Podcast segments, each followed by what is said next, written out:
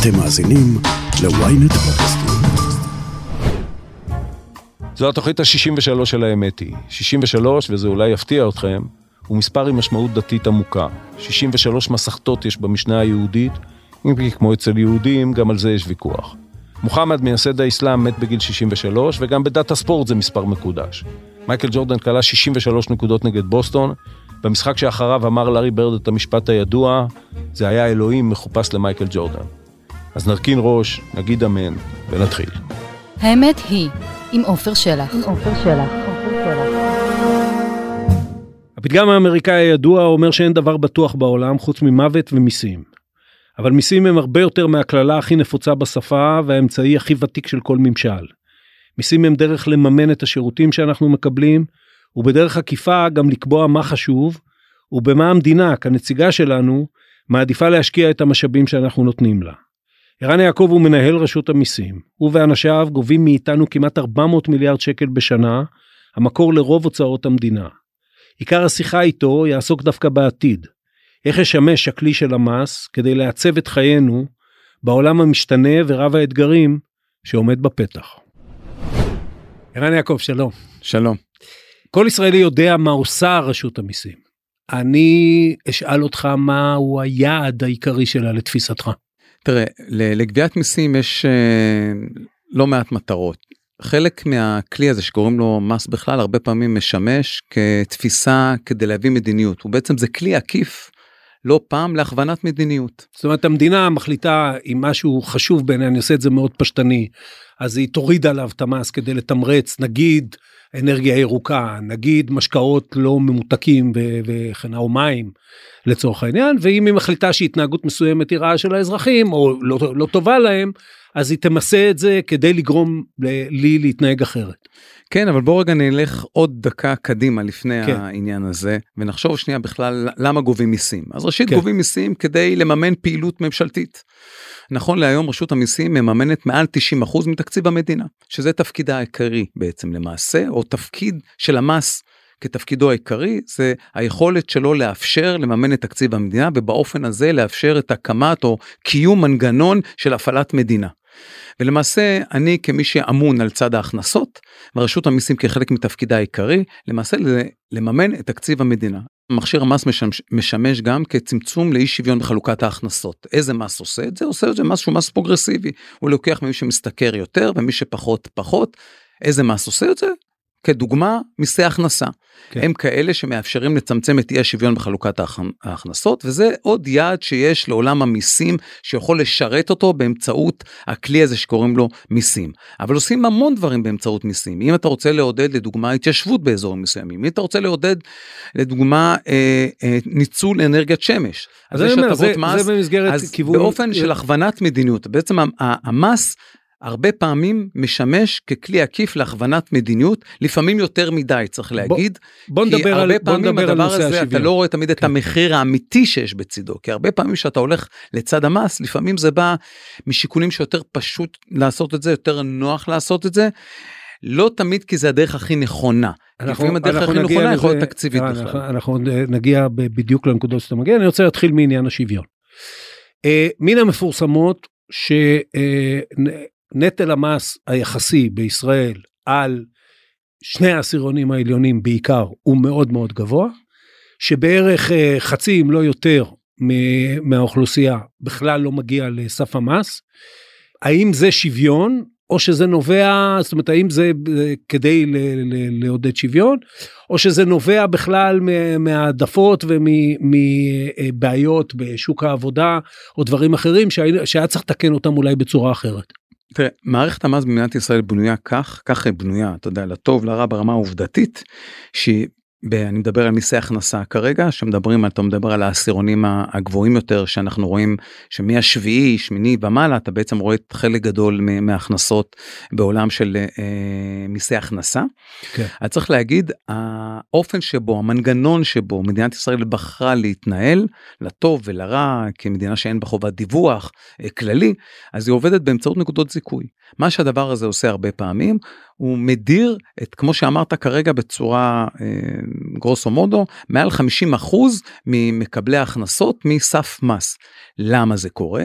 כי באמצעות האופן שבו יש תהליך של נקודות זיכוי אופן אחר הוא מעלה את סף המס ויוצר threshold כלומר ממש כניסה שגורמת אה, לכך שחלק גדול אה, לפחות 50 אחוז לא נמצאים בתוך סף המס. הדבר הזה בא ביתר שאת אגב בעולם המגדרי שמדברים על נשים, כן. ששם סף המס הוא הרבה יותר גבוה באחוזים ניכרים, וחלק גדול מה, מציבור הנשים לא מגיע לסף המס מאותה סיבה.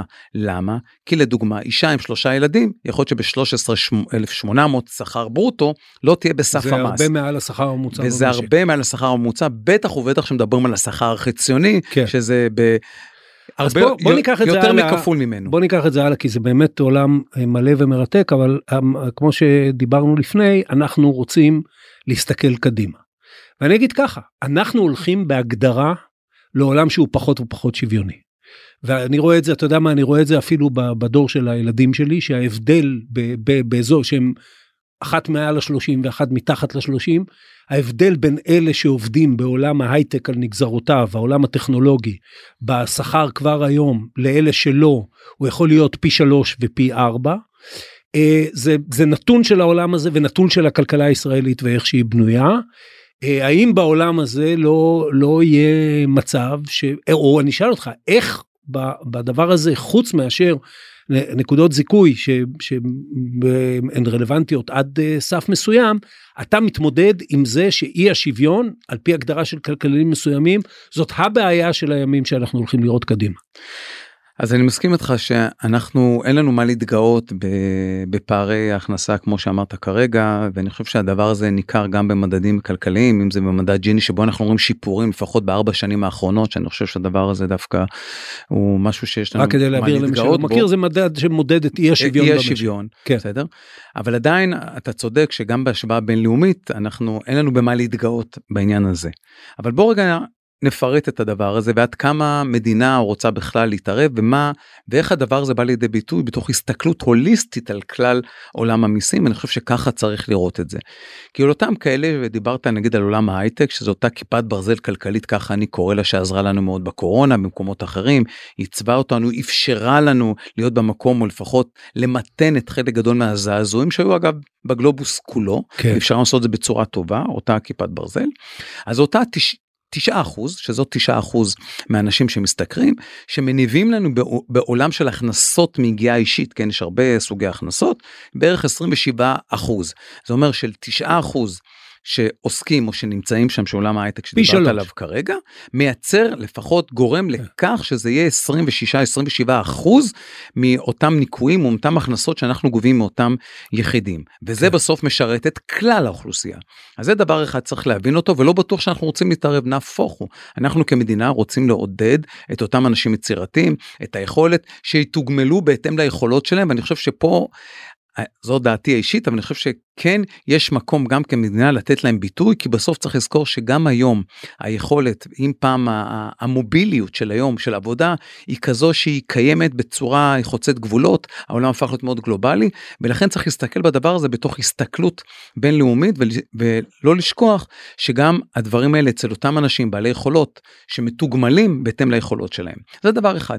מצד שני צריך לזכור המדינה לא מפקירה לפחות במנגנונים שיש היום כן מעבר לנקודות הזיכוי שאמרנו כרגע שזה סף ההכנסה יש תהליך שבו שאנשים שהכנסתם האדם העובד אני מדבר על אותו אדם עובד שהכנסתו כזו שהיא לא מאוד גבוהה באמצעות מענק עבודה שזה אותו כלי אנחנו דיברנו פה קצת uh, קודם על מיטון פרידמן והזכרנו כן. אותו מה שקרוי מס הכנסה שלילי מס הכנסה כן. שלילי והפכנו אותו למענק עבודה כן. והמשמעות של מענק עבודה נותן מענה לאותם אלה ש. אותו אנשים עובדים שמצליחים להשתכר עד רמה מסוימת באה המדינה ואומרת אני לוקחת את האחריות לגבי אותם אנשים עובדים ובצורה כזו ואחרת ונותנת להם מענה נוסף באמצעות מענק עבודה שיכול להגיע לסכומים מאוד מאוד משמעותיים אה, במשך שנה אה, על אופן המנגנון כרגע. אני אשאל אותך היום ובהסתכלות עתידית האם אתה חושב שאנחנו בנקודת אה, איזון סבירה בדבר הזה כי למשל בארצות הברית עם המסורת הקפיטליסטית הכי מפותחת בעולם. אה, גם התוכניות של הנשיא ביידן עכשיו וגם אה, כשהם נבדקו אל מול דעת הקהל, דעת הקהל באופן כללי עברה בעד מיסוי נוסף של, של בעלי הכנסות גבוהות. האם ישראל נמצאת בנקודת איזון סבירה בהקשר הזה? כשאני מסכים איתך שאסור להתערב בשוק העבודה. תראה, אם אנחנו מדברים על מיסוי יחידים, אז יש כמה דברים שאני חושב שיש גם, שוב, ברמה האישית, שהיה נכון אולי כן, אולי לטפל וצריך לחשוב עליהם בעולם של מיסוי יחיד, כן? אז אנחנו מהר מאוד מגיעים למס שולי גבוה. כן. כתוצאה מהמס מהמיסים, ביטוח לאומי, אז מהר מאוד אתה מוצא את האנשים כבר ב-42 אחוז מס. כן. משכר לא מאוד גבוה, ברוטו 15, 16 כבר מהר מאוד מגיעים אה, למס שולי לא מאוד נמוך, ואני חושב שיש מקום כן אולי לעשות על הדבר הזה אה, חשיבה מחודשת כדי לראות מה נכון ואיך. יחד עם זאת, אני גם אומר לך שלגבי כאלה שמרוויחים בשכר היותר גבוה במס השולי, אנחנו ב, יכולים להגיע ל-50 אחוז כולל מס יסף שזה לא מס נמוך בכל השוואה בינלאומית כלומר אנחנו נמצאים גם פה ואני מבין את אגב הביקורת לאותם אנשים שיש להם יכולת ומתוגמלים הרי זה שוק של היצע וביקוש הרי אנחנו כן. לא מתערבים בסוף היכולות והתשלום והשכר נקבע בשוק של בשוק העבודה בשוק אחר שגם שם בהתאם להיצע וביקוש של אותו אה, כישורים שאותם המשק מחפש או רוצה איפה שהוא קצר בהם וגם הוא יודע לטפל. יותר או פחות, אה, תלוי עד כמה אנחנו נותנים לשוק לעבוד בצורה חופשית, באותם מקומות שבו הוא צריך לתת לאנשים את התגמול כדי שהוא יוכל להתחרות על אותו כישרון שאותו רוצה להשיג. אנחנו מדינה שקצרה במהנדסים כנראה, אנחנו קצרים, באנש, יש לנו הרבה יותר ביקוש מהיצע באותם תחום, ולכן כן. אנחנו מוצאים את עצמנו בשיעורי, פיצוי או בשכר שיש שם שמתוגמל באופ... בצורה כזו ואחרת. אגב, אנחנו לא יחידים בעולם בעניין הזה, זה קיים okay. אוקיי. בהרבה מדינות אחרות. ואגב, אומר, רוב העולם מתחרה לא פעם על אותו, על אותו כוח אדם, כן, אתה אומר, לזכור. אה, תמיד אני שם עין שהאנשים האלה גם יש להם מוביליות גבוהה, הם יכולים ללכת למקום אחר.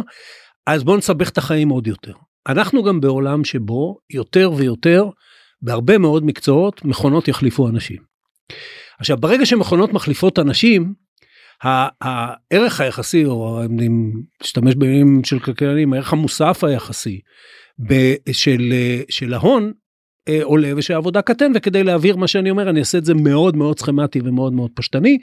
אם בעבר 100 איש ייצרו מכונית אז הערך המוסף של לקחת גוש פלדה ולהפוך אותו למכונית שהיה ככה וככה התחלק אמנם לא בצורה שוויונית אבל בין 100 אנשים אם מכונה תייצר את זה הערך המוסף ילך כולו לבעל המכונה למרות שגם את המכונה צריך לייצר וכן הלאה.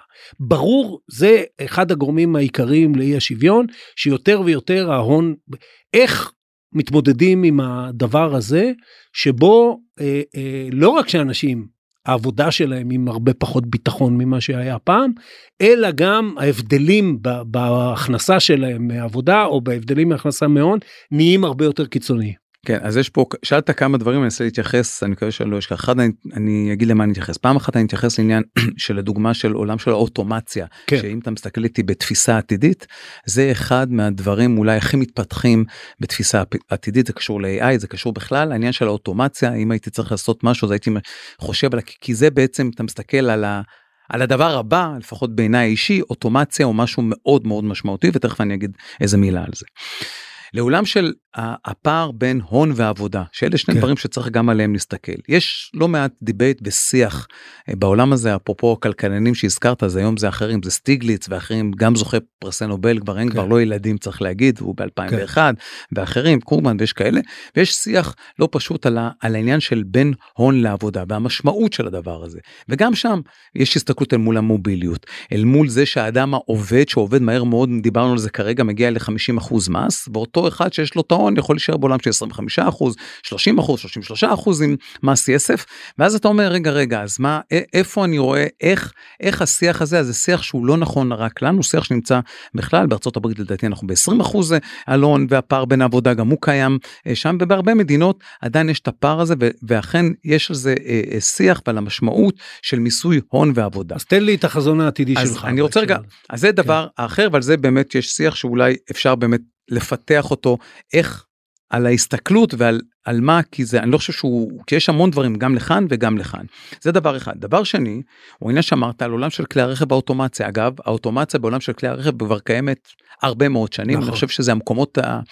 אולי המתקדמים ביותר שבהם אוטומציה די מהר החליפה את האדם ועברה להיות רובוטית כמעט לחלוטין. היום מעולם של כלי הרכב אמנם שהוא 100 שנה לא השתנה באופן מהותי עדיין זה אותו דבר מביאים בן אדם כן. ממקום למקום עדיין בעניין הזה לא השתנה רק האופן שזה בו נעשה הוא משתכלל כל הזמן ושם באמת האוטומציה נכנסה לצורה אם זוכרים את ה-T1 ואת פורד ואת כל ה...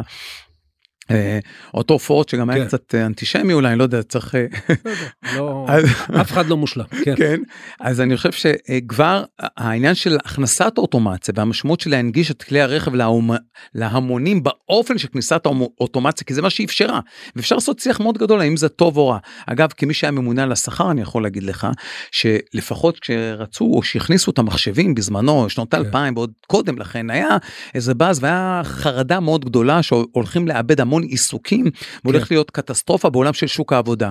מה שקרה קרה בדיוק ההפך, לא יודע בדיוק, אבל קרה ההפך, יש, כן. אני יכול בהזדמנות, אני אראה לך שקף מאוד יפה על זה, שמראה שנוצרו פשוט הרבה עיסוקים אחרים. זה ברור. והעיסוקים כן. האחרים האלה שינו את מבנה שוק העבודה. נכון שהיה שינוי מבני וכו', שהיה צריך להתאים את עצמו, אבל עובדתית מה שקרה, שנוצרו ונולדו מקצועות חדשים שלא היו קודם, שגם בעולם של הכנסת המחשבים לא יצר איזה קטסטרופה בעולם על זה, וזה אולי נותן איזה תחילתו של תשובה לאיך לפחות אני רואה את העניין בהסתכלות על אותו AI ועל התפיסה. יש מחקרים... אתה אומר לא צריך לנבוע מזה איזה שינוי עקרוני או תפיסתי ב, ב, בעולם המיסוי.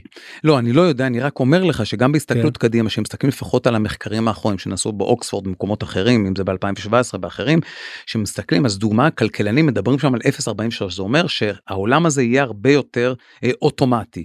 כן. אה, חשבונאות, כן, אני כן. מדבר מהעולם של רשות המיסים, האודיט, הביקורות יהפכו להיות יותר יותר אוטומטיות, העבודות היותר סזיפיות של הביקורת והכל יותר ויותר יהיו אוטומטיות כבר היום, חלקם כן. נעשו באמצעות חש... אה, אה, אופן שנמצא באופן אוטומטי אה, דיברנו כן. על אוטומציה כן? כן אז זה כבר נעשה תמיד אני, אני לפחות כמונה השכר הייתי צוחק שלעולם וזה גם התבטא אצלם במחקרים שירצו אה, אחות אז תמיד אה, אה, ירצו מישהו אנושי כן. כי בכל המחקרים יראו שדווקא במקרה הזה לא הולך להיות שינוי נכון. מאוד גדול שמישהו יצעק הוא רוצה לראות מישהו פיזי לידו, אני לא יודע מה יקרה בעולם הזה. אתה צודק שהעולם הזה צריך לתת עליו את הדעת ואיך הדבר הזה ישתנה ואיך השתנו ההכנסות והאם מדברים דיברנו קודם על ההכנסות האוניברסליות על המון דברים. שהאם אתה שואל אם אני יודע להגיד בדיוק מה יהיה? לא יודע, קטונתי. אבל האם שוק העבודה בתפיסתו, בהסתכלות, וזה מחזיר אותנו לשאלה הקודמת, של הפער בין הון ועבודה, האם הדבר הזה מצריך חשיבה? בעיניי כן, אין שאלה. נגעת הוא צריך קודם. כן. בסדר יום החשיבתי. מה יצא? איך הדבר הזה יוביל? האם המגבלות שוב, שוב ייקחו אותנו למקום שיגידו, יש מקום, כי אנחנו רוצים לעודד את ההון שבסופו של מייצר עבודה, אנחנו רוצים כן. לעודד את ההשקעות בהון, כי בסוף אותה מכונה ואותה spillover שיוצר סביב הדבר הזה, מייצר המון אדוות שהמשמעות האלה מייצרות המון המון עבודה, ואנחנו רוצים למשוך את הדבר הזה, ולכן גם אנחנו רוצים לתת איזשהו incentive לאותם בעלי הון, להגיד אנחנו שמים או ממשיכים לעשות וההסתכלות שלנו מה אנחנו רוצים לתמרץ. אני, עדיין אני שנייה כן אה, אה, נגעת קודם במוביליות של העובד. יש הרבה מאוד דיבור וזה גם עלה בתוכנית האחרונה שהציג הנשיא ביידן בארצות הברית על המוביליות של החברה. קרי בעיקר על החברות הרב לאומיות שבחרו וניצלו את uh, העובדה שהן רב לאומיות בשביל בסופו של דבר לרשום את ההכנסות שלהם במקומות שיש מינימום מס ונוצר מה שנקרא מרוץ לתחתית כאילו באירלנד זה דוגמה שכולם uh, נותנים. uh, ו, וביידן דיבר על מס אוניברסלי על החברות האלה. האם להערכתך יהיה דבר כזה, שגוגל ישלמו 15 או 10 אחוז, 15 אחוז בכל מקום שהם בעולם, ולכן העדפה שלהם לא תהיה בגלל מס, אלא אולי בגלל כישרון, מה שיכול להיות טוב לישראל אפילו. אז קודם כל, כן. ולמה אני עונה בכזה ביטחון? כי לפחות לפי השיח. אני חוזר כרגע מאוסטרליה, מכנס של מנהלי רשות המיסים. נפגשו זה המפגש, במפגש הנוכחי באו 43 מנהלי רשות המיסים מכל העולם.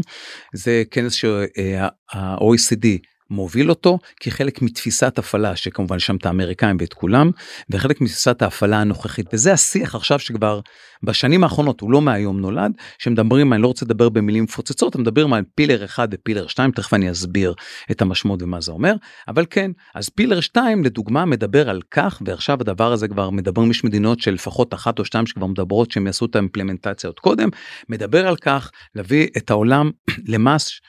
עם אמנה של 130 מדינות כרגע שמדבר על מס מינימלי של 15 אחוז. בצורה הפשטנית מה זה אומר זה אומר שאותם רווחים אותם מדינות שבהם הפכו להיות כמו שאמרת כרגע מקלטי מס אוף שורים כאלה שבהם אני לקחתי את הרווחים שלי וזרקתי אותם למדינות האלה העברתי לשם את ה-IP הכל והשארתי במדינות אחרות רק איזשהו שפיל קטן של קוסט פלוס קצת כסף על העובדים ועוד משהו ואת חלק גדול מההכנסות שיש לאותה חברה זרקתי שלחתי למדינות שבהם המס הוא מס מאוד נמוך אז לא קיים בכלל כן. ובאופן הזה נמנעתי או חסכתי תשלומי מס מאוד משמעותיים. רוב החברות הגדולות שאתה טוען אכן זה הייתה תפיסת ההפעלה שלהם.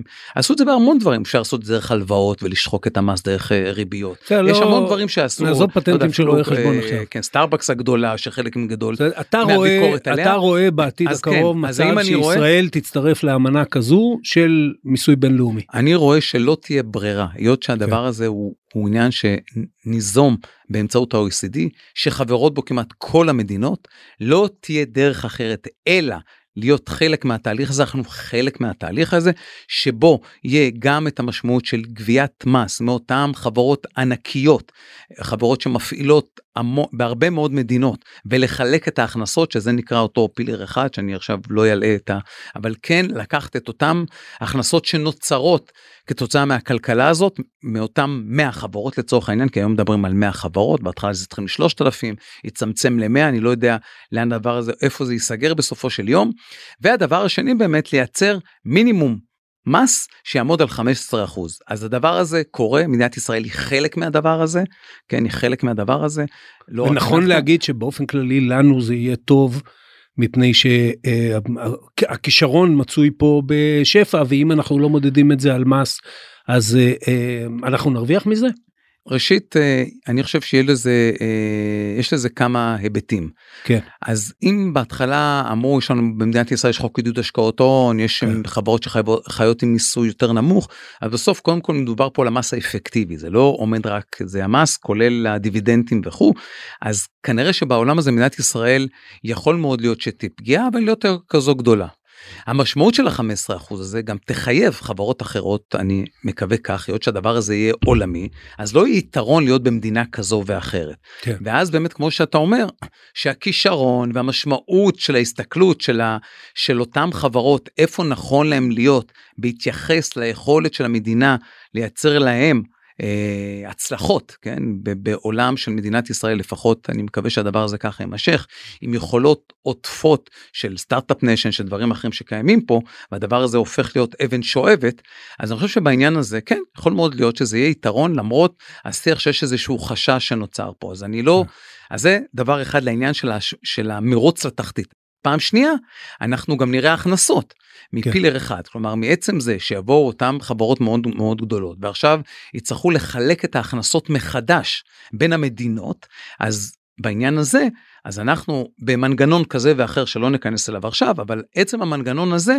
יכול להיות שמצד אחד גם יאפשר לנו ו- יותר הכנסות ונראה, כלומר ונראה עוד הדבר דבר הזה כנראה כן. אנחנו מאמינים כרגע כרגע כן. אני לא יודע להגיד לך בהסתכלות שלנו כרגע, בניתוח של מה שצפוי להיות במינימום טקס, עם פילר אחד של המשמעות של חלוקת ההכנסות כן. של אותם 100 חברות, כשאנחנו מסתכלים על זה, אנחנו כנראה נדמה לנו שאני שלא ניפגע שנהיה די מאוזנים ולא משנה אם מצד אחד ונראה עוד דבר כי שהוא בשיח הפנימי שלנו והוא הטענה שעולה לא פעם של רגע 5,000 אה, אה, עסקים קטנים או בינוניים שמעסיקים ביחד כמו מעסיק מנטי נשיונל אחד אה, גדול הם משלמים 23 אחוז מס חברות והוא משלם ככה אבל אני, אני רוצה להתקדם. ולחזור ל, כן, למה שאמרת, שנייה, כן. לא, כנראה שלא נספיק לפרט את הכל אני אני אה, רוצה לגעת בנקודה שדיברת של אה, העדפות אה, נקרא לזה מכוונות התנהגות. ולגעת יש בסוף שני עמודי תווך גדולים של עולם המיסוי בישראל. אחד זה נדל"ן והשני זה רכב. ואני כולם מדברים על נדל"ן אני רוצה לדבר איתך על רכב. אה, העלה חברי מנו טרכטנברג שאנחנו עכשיו היום ביחד גם במכון למחקרי ביטחון לאומי אבל בשעתו אה, במסגרת של אוניברסיטת תל אביב רעיון שאומר ככה אנחנו רוצים להתמודד עם אה, בעיית הפקקים שהיא איומה ונוראה במדינת ישראל. אנחנו בעצם רוצים לעודד התנהגות שתגרום לאנשים לנסוע ביחד, לנסוע בשעות שאין בהם עומס וכן הלאה. אז אני מכיר את הסיפור של אגרת גודש ולא ניכנס אליו. הוא אומר מה אם אה, נשים בכל אה, רכב גיזמו קטן כזה שיבדוק כמה אנשים יש בתוך הרכב, לאן הוא נוסע ובאיזה שעה. ולמעשה ימסה אני אשלם סוג של אגרה על אם אני נוסע ב-10 בלילה בפריפריה עם שלושה אנשים זה יהיה אולי אפס אולי אפילו חיובי ולעומת זאת אם אני או אני נוסע בתל אביב אבל בשעות האלה ולעומת זאת אם אני נוסע בשעות העומס לבד כמו שקורה לרוב האנשים אני אשלם יותר רק שהצד השני של זה זה אה, ויתור על, ה, על ההכנסה הקבועה שיש היום למדינה בין אם זה המיסים שאתה משלם כשאתה קונה את הרכב אה, מיסים על דלק וכן הלאה. האם בכנות מערכת מדינתית כמו רשות המיסים מסוגלת לוותר לטובת התנהגות על משהו שמכניס לה עשרות מיליארדים כל שנה והיא יודעת כשהיא באה לעשות את התקציב שזה מה שיש לי אה, אל מול משהו ש, שישפר התנהגות ובסופו של דבר ישפר את הכלכלה האם אפשר בכלל לעשות את זה. כן, אז ראשית הדבר הזה לא המציאו עם כל הכבוד לטחטנברג ויש לי הרבה כבוד אליו כמובן אין ספק כמי שהיה גם אה, המועצה ואז בזמנו היינו גם הדבר הזה כבר נמצא על שולחן משרד האוצר אה, הרבה מאוד שנים. כן.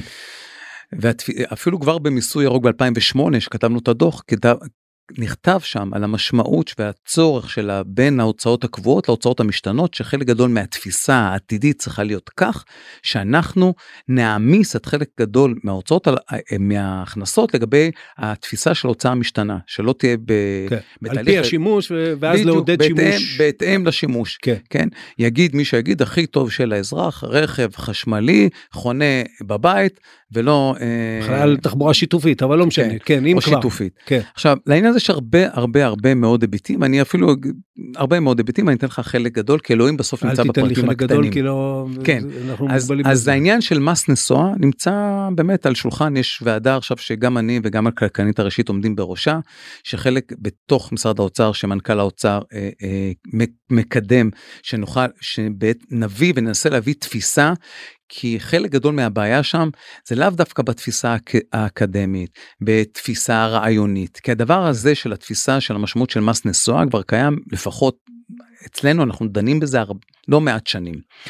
ולמה?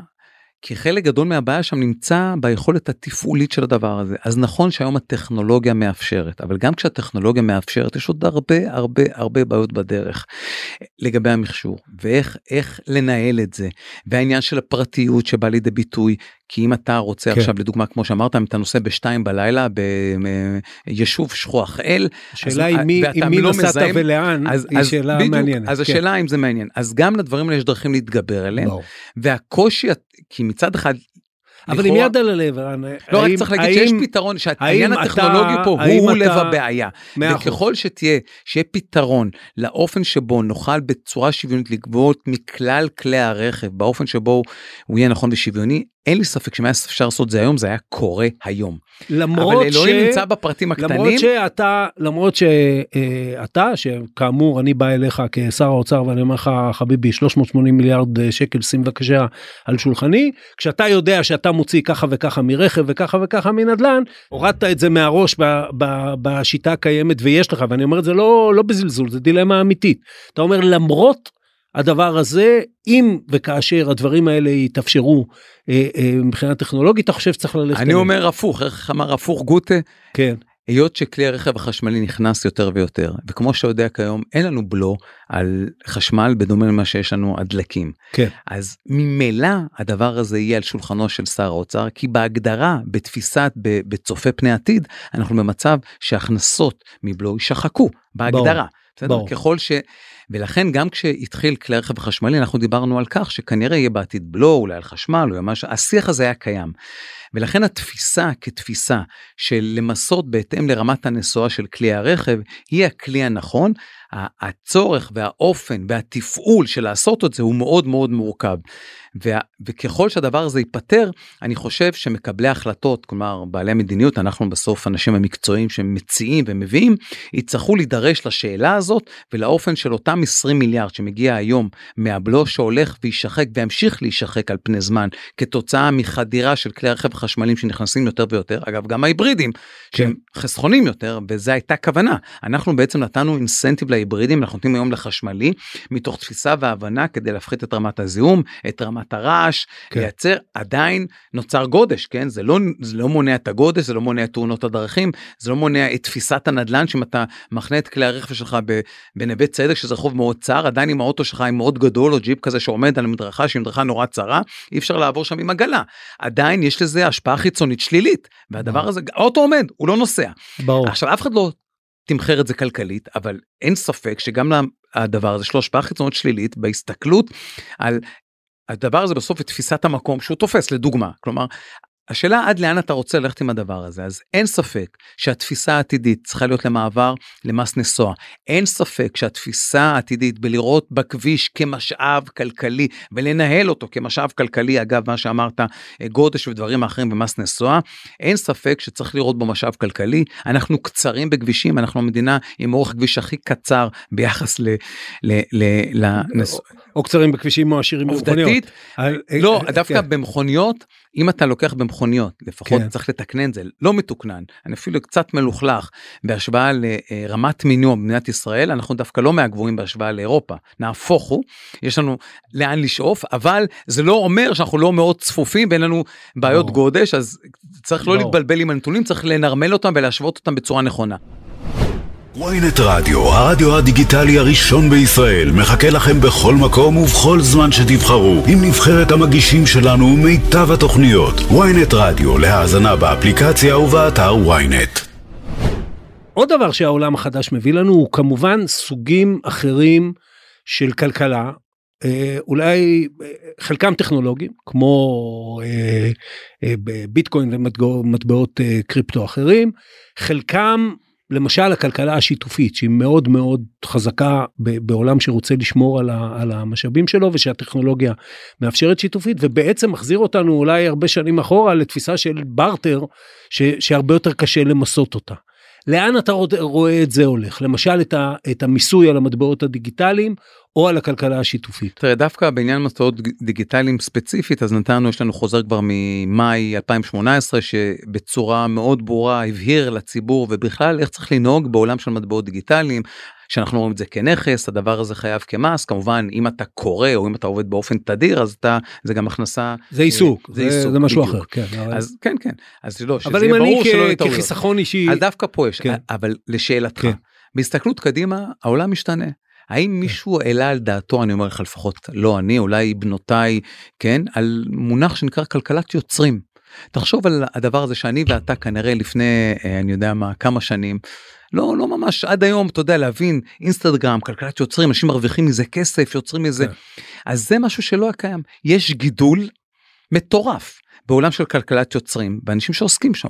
העניין של היום של הדורות כאלה שיש ריבוי מקורות הכנסה אם פעם היינו רגילים שמישהו עובד בעבודה במשך 20-30 שנה כן שבאופן קבוע ואנחנו יודעים שיש לו היום העולם משתנה לחלוטין כן. דור ה-Z, ה-Y, אבל זה רק, היום זה בעולם... רק צורות אחרות של לא, תעסוקה. זה, כן אבל זה מצריך מאיתנו חשיבה אחרת כל העניין של גיג אקונומיק היום בעולם בתפיסתי היום שזה מתקשר גם לכלכלה לכלל לכלכלה המודרנית העתידית שבו אנשים הולכים להיות סף אמפלואי וזה מה שהם רוצים הם, רוצים, הם מעסיקים את עצמם ויש להם הרבה מקורות הכנסה צריך למצוא. למצוא את הדרך כדי להקל ולמצוא את הפתרונות לדבר הזה. אם אתה חושב בהסתכלות עתידית לעולם של מטבעות, לעולם של gig economy, לעולם של כלכלת יוצרים, לעולם של, לא יודע, היום זה ה-NFT המאוד מודרני, עכשיו כן. זה אני רואה, כשאנו יודעים שזה לא מתרסק. הספיק להיות in וכבר הוא out, כן. כן, ויש לזה סיבות טובות, אני כמנהל כן. המיסים אמרתי, רגע, מה, מה ה catch פה, איך זה, או שזה הלבנת הון או שזה טריק אחר, כן, אז אני אומר שההסתכלות, אבל יש לזה הרבה, אגב, אותה NFT שמדברים עליה, ואני כרגע דיברתי, אבל בהיבט שהטכנולוגי של הדבר הזה, זה יכול להיות דבר מדהים, כי טכנולוגית הדבר הזה נותן, נותן חותם, או נותן לך טאבו מאוד ברור, נותן ערך על בעלות, לדברים דיגיטליים. מייצר כן, בעלות כן. אה, אה, חד חד ערכית בעולם של מבחינת טכנולוגיה זה דבר מדהים שכנראה בתפיסת העתיד יהיה משהו מאוד מאוד משמעותי. אז אני, אני אציע פתרון פרימיטיבי אך, אה, אך זה, והוא גם יהיה לסוגיית ההון השחור שנעסוק בה לסיום, והוא שאלה, למה אין חובת דיווח אה, אה, כללית בישראל, שבה בסופו של דבר, אני בסוף השנה יושב כמו האמריקאי, ממלא, מכניס את כל צורות ההכנסה שלי באשר הן. אה, יודע שמצד אחד אולי אני לא יודע מה הסיכוי הסטטיסטי שיבואו לעשות עליי אודיט אבל אמריקאי שעושים עליו אודיט הוא לא ישן עד שהאודיט הזה נגמר למה זה לא קורה בישראל. תראה, זו שאלה שאני חושב שהיום אנחנו גם אני מביא אותה לשולחן אה, אצלנו לחשיבה העניין של חובת דיווח. השאלה אם בעולם המודרני יש מקום לחובת דיווח כללי כמו אה, הייתי אומר בעולם הישן אגב בארצות הברית עושים את זה אתה יודע דרך יש חברות פרטיות טורבו טקס שבאמצעותם אתה עושה יש לזה יתרונות יש לזה חסרונות יש המון דברים האם בעולם שיש לך אה, הרבה מאוד שכירים כן נגיד כן. מעל 4 מיליון או אה, שכירים שמרביתם אה, חובת דיווח כללי לא תיתן לך אולי הרבה אבל כן אגב יכול תייצר עליהם שהם יגלו שהם משלמים י- יותר מדי מס. יכול ותייצר עליהם עול ותייצר ייצר להם חיכוך אולי מיותר אז אני אומר ההסתכלות של חובת דיווח צריך לחשוב על אני לא. אה, עונה בשנייה אני חושב שזה משהו שמצריך חשיבה מחדש עליה היום ולהסתכל על חובת דיווח יכול להיות לא בצורה הקונבנציונלית לא אולי על הכל על חובת דיווח שתאפשר באמת ממשק יותר טוב עם האזרח כן תאפשר בצורה יותר טובה למצות את זכויותיו אולי כמו שאתה טוען ומצד שני לספר לנו אולי על הכנסות שהיינו רוצים לדעת אפרופו דיברת על מטבעות. אז אותם מטבעות יכול להיות שיש לו מטבעות שיש לו ערך ש... ואנחנו לא תמיד יודעים ויכול להיות שזה כן. גם חייב במס אז עצם חובת הדיווח תאפשר לנו לא רק את זה אבל אולי לדעת על עוד מקורות הכנסה שיש לו כאלה ואחרים מצד אחד מצד שני תאפשר לו למצות את זכויותיו או כמו מדינות שונות שנותנים נגיד הטבות מס לגננים כן יש מדינות כן. כאלה אמרתי לך אני חזרתי מכנס עכשיו ששמעתי ששם יש מדינות שרוצים לקדם את היכולת של התפיסה הנופית בבתים הפרטיים ונותנים גם למי deduction כדי להביא חשבוניות כדי כן. למנוע הון שחור דרך אגב כן. הנה זה מכניס אותך לעולם של ההון שחור לדרוש את אותם חשבוניות מאותו בעל מקצוע ובדרך של לדרוש את החשבוניות לגרום לכך ש... דורש או מקבל השירות יהיה לו אינסנטיב לבקש את החשבונית כי באופן הזה הוא יוכל לקבל עליה זיכוי כזה ואחר או כן. איזשהו אה, הטבה לפעמים כספית לפעמים מיסוי לפעמים כספית ממש אה, ובאופן הזה לגרום לו לדרוש. כחלק מהתמודדות עם הון שחור לצד הדבר הזה. אז לחובת דיווח כללי יש יתרונות, אין ספק יש יתרונות רבים, יש לה גם חסרונות. ובעולם כמו מדינת ישראל שבו יש ניכוי מס במקור, וניכוי מס במקור סופי בחלק גדול מהגזרות, שיש לזה גם לא מעט יתרונות, העניין של חובת דיווח כללי מחש... מח... מחייבת חשיבה עמוקה אני חושב ברור. שאין מקום לפסול את זה זה הזמן ואנחנו נעשה חשיבה על העניין של איזה אופן ומה הצורה וככל שנגיע אז כמובן אנחנו נציג את זה למקב... לב... למי שמחליט זה מקבלי החלטות במדיניות הגודל? השרים כדי לקבל אולי איזשהו להביא תפיסה שונה. יש המון מספרים לגבי אה, גודל הכלכלה השחורה בישראל כמה אתה מעריך את זה כמה תראה, אני- מהתמ"ג אני יכול להגיד לך שיש עבודה של כלכלנית הראשית שמדברת כן. על כך שהדבר הזה יכול לנוע והכל כל מספר כמעט בין 7 ל-17 19 אחוז כלומר כמעט כל מספר זוכה. 19 אחוז התמ"ג בישראל הוא בערך אה, טריליון וחצי שקל. כן אז אז זאת אומרת, מדובר על אתה- מספרים אתה מדבר על כמעט 300 מיליארד שקל. מדובר על מספרים כן. מאוד כמעט מאוד תקציב המדינה. מדברים על מספרים מאוד מאוד מאוד גדולים שמדברים על כלכלה שחורה. אנחנו מה כמדינה- אפשר לעשות עם זה? אז אה, אפשר לעשות על זה הרי לכאורה אם אתה פותר 10% מזה גמרת את כל הוויכוחים בתקציב כל מה שאתה ואני בילינו עליו שעות בחדר של ועדת הכספים. לדעתי אחד מהכלים, דיברנו על ההתקדמות, על טכנולוגיה, דיברת על AI שגם הרשויות מס היום וגם אנחנו עושים כבר מתחילים לעשות שימוש ניכר מאוד בטכנולוגיה כדי להגיע למעלימי מס, לא משלם מיסים כדין, עושים המון פעילויות מאוד מתקדמות כדי להגיע ונמשיך ולעשות כדי למצות את הדין עם אותם אנשים שלא משלמים מיסים כחוק. אחד מהבעיות אולי המשמעותיות שיש פה זה עניין החשבוניות הפיקטיביות. והדרך להתמודד עם הדבר הזה זה באמצעות טכנולוגיה. ככה אנחנו חושבים ולכן אנחנו שואפים להביא חקיקה חקיקה שתאפשר לנו בצורה טכנולוגית להיות בכל עסקה ושאני הצגתי את זה אפרופו לרשויות מס אחרות בעולם אז הם אמרו לי שזה יקרה אצלכם אנא מכבות תציגו לנו כי זה דבר אה, ראשוני מדהים מתקדם. אין דבר כזה בשום מקום בעולם? לא בצורה שיש בעולם. כי יש מדינות יותר מתקדמות דיגיטלית לא בתוצ... בייצור אלא דווקא בצריכה. קודם כל כן. יש מדינות שמתקדמות יותר אין כן. ספק תראה את איטליה לדוגמה כל מי שעושה טרנזקציה מכל סוג שהוא מעביר את הנתונים לרשות המיסים בכל טרנזקציה באיטליה יש כן. מדינות כן. אחרות שיש אינבויס אפילו בדנמרק יש את זה בפורטוגל יש הרבה מדינות שעובדות בחשבוניות שהן חשבוניות דיגיטליות שחלקם אפילו נעשות דרך רשות המיסים ורשות המיסים יודעת על מרבית או כל טרנזקציה שנעשית ומפעילה על זה AI בדיוק את, ה, את היכולת המתקדמת האנליטית ובאמצעות זה מנסה למנוע fraud כזה ואחר אבל זה גם ב delay. אנחנו מנסים להביא משהו שהוא אחר שהוא לא עובד ב delay שהוא עובד אונליין. שמה זה אומר שהוא עובד אונליין? שמאפשר לנו להיות בקרות העסקה ועוד ולמנוע אותה. היכולת שלנו להתמודד בעולם של אכיפה בעיניי היא מאוד מוגבלת. של כל גופי אכיפה בכלל כן. בעיניי. הדרך ההתמודדות לדעתי הטובה ביותר היא מניעה מניעה מניעה. איך אתה איך אתה אז איך אתה מונע כן. אם אתה נמצא בקרות העסקה ואתה מזהה באמצעות תחשוב באמצעות סימנים מחשידים אינטליגנטים כאלה אתה מזהה שבהסתברות מאוד גדולה העסקה הזאת היא עסקה פיקטיבית לא לגיטימית במילי סקנד ובאותה שנייה אתה אומר תקשיבו ככל שהעסקה הזאת למה כי אני הוצאתי סכום גבוה במזומן לא לא קשור לסכום לא קשור לסכום למישהו מה לא, לא סכומים לא קשור לסכום זה קשור כן. לאופן כך לאופן כך שאתה מנסה באמצעות חשבונית פקט. פיקטיבית. 아, אתה מדבר על חשבוניות פיקטיביות. כן, כן, חשבוניות כן. פיקטיביות בעצם, אוקיי. לגרוע ברור. מתקציב המדינה, ברור. ובאופן הזה אנחנו ככל שנהיה בקרות העסקה ונוכל לייצר ולמנוע אותה, מניעה את העסקה מלכתחילה, אנחנו אני חושב שבאופן הזה נוכל להתמודד עם התופעה הזו בצורה הרבה הרבה יותר משמעותית. יש עוד דברים שקשורים כן. להון השחור שבה כן. זה עניין תרבותי. כן. כמוך כמוני יודע שאתה מקבל שירותים הרבה פעמים בהם ואומרים לך עם חשבונית בלי חשבונית כולנו נכון. מכירים את זה לצערי נכון. אין אזרח במדינת ישראל שלא מכיר את השיח הזה והרבה פעמים זה שיח של ווין ווין ווין ווין כי האזרח אומר רגע אני אשלם פחות בעל עסק אומר אני נעלם מרשת המס הדבר הזה אני חושב שמצריך קודם כל בטווח הארוך חינוך חינוך חינוך כן לחנך את כולנו כמו שביתי לא תזרוק בקבוק פלסטיק אתה יודע לפח הרגיל או תקטוף אה, רקפות כן, כן. כן או רקפות שאני חושב שהצלחנו צריך להעביר ולחלחל לתוך העולם האזרחי שהמשמעות של העלמת מס או אי תשלום מיסים בסוף פוגע בכולנו וזה גורם לכך שיהיה שוב ייפול נטל על, על אנשים רבים יותר. ואני חושב שזה דבר אחד חינוך. הדבר השני שצריך לפעול ולעשות זה אמרתי לך העניין של התמודדות עם חשבונות אפקטיביות הדבר הנוסף זה צריך למצוא דרכים יצירתיות לדוגמה כדי לתת אינסנטיב כל מיני נאג' כאלה באמצעות כלכלה התנהגותית ולייצר אינסנטיב לאנשים לדרוש את החשבוניות. כן. ולייצר אולי לשנות את הפרדיגמה כמו שעשינו את זה בחוק המזומן. בחוק המזומן כשאתה משלם במזומן מעל החובה החוקית, הסנקציה יכולה לחול גם על זה שמקבל וגם על המשלם. בוא. שניהם חשופים לסנקציה מאוד מאוד משמעותית, וזה שינוי פרדיגמה מאוד משמעותית לתפיסה.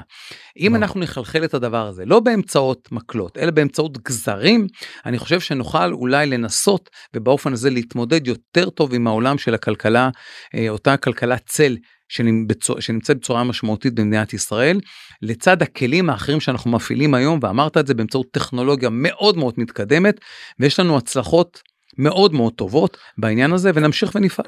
אני, דבר אחרון, היית גם הממונה על השכר, אפילו תקופה מסוימת ממלא מקום המנכ"ל.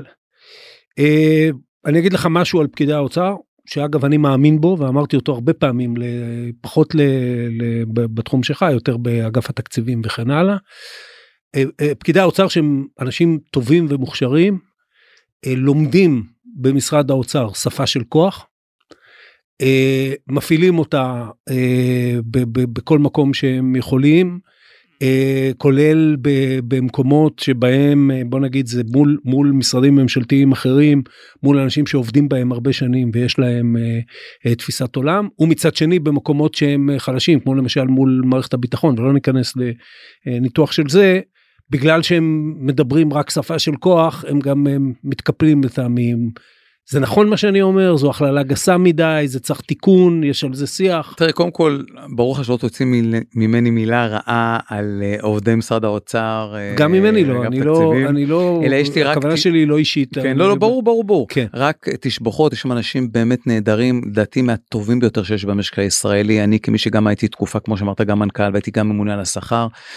אגב גם ברשות המיסים גם באגף תקציבים בממונה על השכר בכל יש את האנשים בעיניי מהטובים ביותר שיש במשק הישראלי ואני אומר את זה באחריות ובהיכרות עם חלק גדול מהאנשים גם ברמה האישית אז אני חושב שהם עושים עבודת קודש לא פעם אני חושב שכשומרי סף כי בסוף זה צעד אחד של המשוואה. ולעניין התרבות והשפה. אני חושב שהם עושים כן. עבודת קודש ביכולת בסוף לגרום לכך שמדינת ישראל תעמוד ביעדים שלה תאפשר להיות בגירעון תוצר כמו שהיא נמצאת מאפשרת לנו להתמודד ואנחנו רואים לאפשר לנו להיות אפילו תחשוב מה קרה באחרונה שאנחנו מקבלים דירוג אשראי מאוד טוב לשם. זה נובע מהעבודה נהדרת שאנשים האלה עושים. עכשיו אתה טוען. כן. לגבי זה שנותנים בידם אולי. כן. אני מניח כך אתה מכוון שיש להם המון אפשרויות כדי להתמודד מול המשרדים. אגב אני כרשות מיסים צריך להתמודד על תקציבי מול אותם אנשים כמו כל משרד. כן. נכון זה שיח לא פשוט. כן. זה שיח שבו אתה צריך לשכנע בו אתה צריך להסביר בו אתה צריך להביא אג'נדה בו אתה צריך להביא תפיסת הפעלה אתה צריך תפיסת עבודה זה לא תמיד פשוט לי. אבל אם זה לא יהיה אז תחשוב מה אז יקרה. האם לא נכון בסופו של יום כשאני בא ויש לי אג'נדה ויש לי אסטרטגיה ותפיסת הפעלה מאוד ברורה שבו מישהו יגיד לי לנוכח אני צריך לשכנע אותה למה אני צריך לקבל את התקציב שלי כזה ואחר כדי לקדם איך הדבר הזה נכלל או מישהו שרואה את זה רואה בראיית מקרו את כלל הממשלה ויכול באופן הזה ליישם את את רצון אה, אה, מקבלי ההחלטות ולשקף אותם דרך הדבר הזה. אני לא לא חושב אני חושב אולי שכמו תמיד תמיד צריך להסתכל לבחון את עצמך כל הזמן וכן להסתכל האם אתה עושה את זה בדרך הנכונה. כן צריך כל הזמן להסתכל אם אתה מתאים לנוכח השעה והזמן האם אתה צריך לעשות חשיבה מחודשת על אופן שבו אתה פועל ועושה. אני חושב שעושים את זה. האם צריך לעשות את זה ביתר סט כמו שאתה אומר בהסתכלות שונה ואחרת? יכול מאוד להיות. אין לי פה אה, אה זה יש לי דעה מאוד ברורה אני לא אגיד אותה פה אבל אני חושב שהאנשים האנשים שנמצאים שם. אנחנו מדברים כבר 55 דקות עכשיו אתה אומר יש לי דעה ברורה ואני לא אגיד אותה פה. ערן יעקב תודה רבה. תודה רבה. עד כאן עוד פרק של האמת היא. אתם מוזמנים לעקוב אחרינו בוויינט או באפליקציית הפודקאסטים המועדפת עליכם. אם זה קורה באפל או בספוטיפיי, אתם מוזמנים גם לדרג אותנו. אל תתביישו לכתוב לי בקבוצת הפייסבוק פודקאסט להמונים, ואם אהבתם, לא נתנגד שתשלחו את הפרק לחברים. העורך שלנו הוא רון טוביה, הפקה ערן רחמני, על הסאונד גיא סלם. אני עופר שלח, נשתמע בפעם הבאה.